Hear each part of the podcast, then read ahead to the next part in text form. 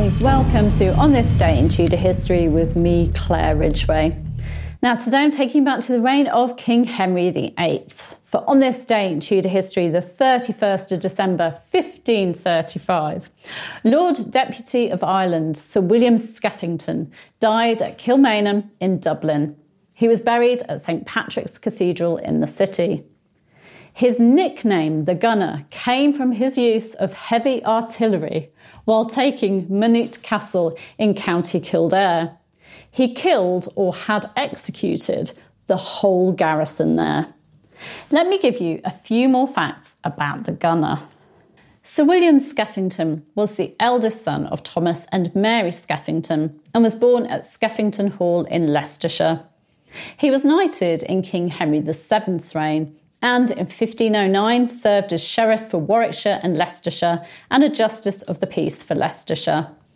In 1510, following the accession of King Henry VIII, he was issued a royal pardon and served on the Commission of the Peace in Leicestershire. In 1515, Skeffington was appointed Master of the Ordnance, a position which he held until 1529.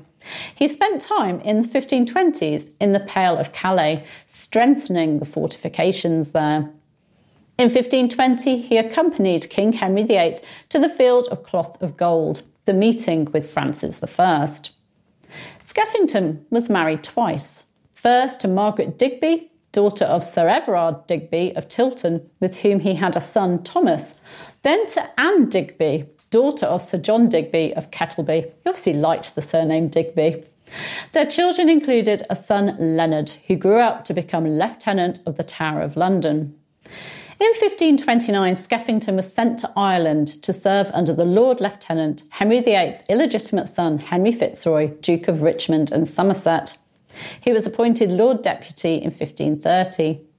His mission was to promote good relations between the Earls of Kildare, Ormond, and Desmond, and to negotiate with them to get their help keeping order in Ireland.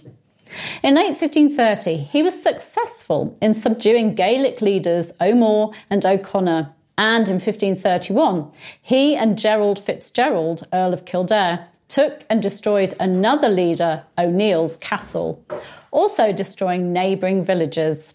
He also accepted the formal submission of Hugh Duff O'Donnell to Henry VIII in Drogheda. However, relations between Skeffington and Kildare broke down, with each complaining about the other's actions, and Skeffington ended up encouraging a feud between the Earl of Ossory and Kildare. In May 1532, he was accused of provoking the feud and being biased towards Ossory. Skeffington ended up retiring to England in autumn 1533, but was reappointed as Lord Deputy in May 1534.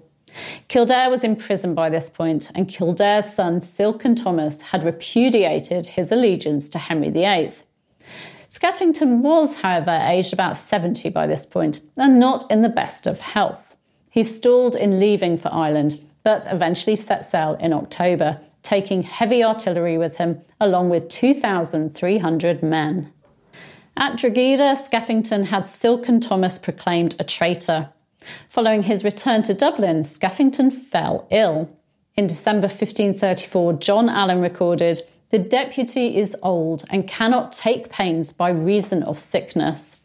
However, after a few months, he recovered temporarily. By the way, you may be wondering why the camera sort of moved then. There was a cat involved.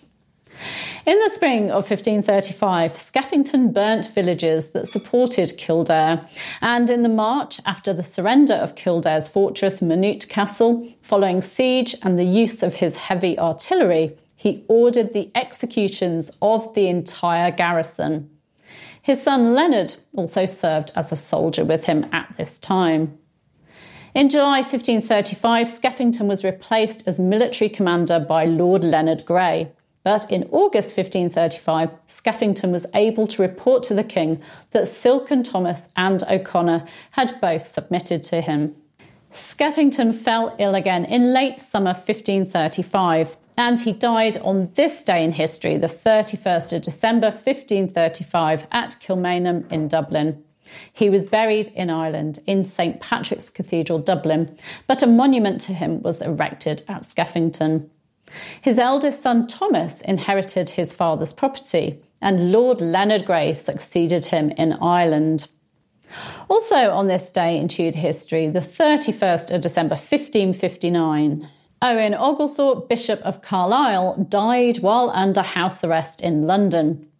The bishop is known for officiating at Queen Elizabeth I's coronation in 1559, but also for infuriating the Queen at Christmas 1558 by disobeying her instructions at Mass. What did he do?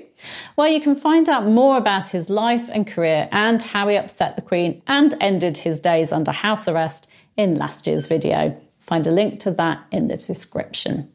Thank you for listening to this podcast. I do hope you enjoyed it. And don't forget to subscribe so that you can enjoy podcasts on a daily basis. Thank you.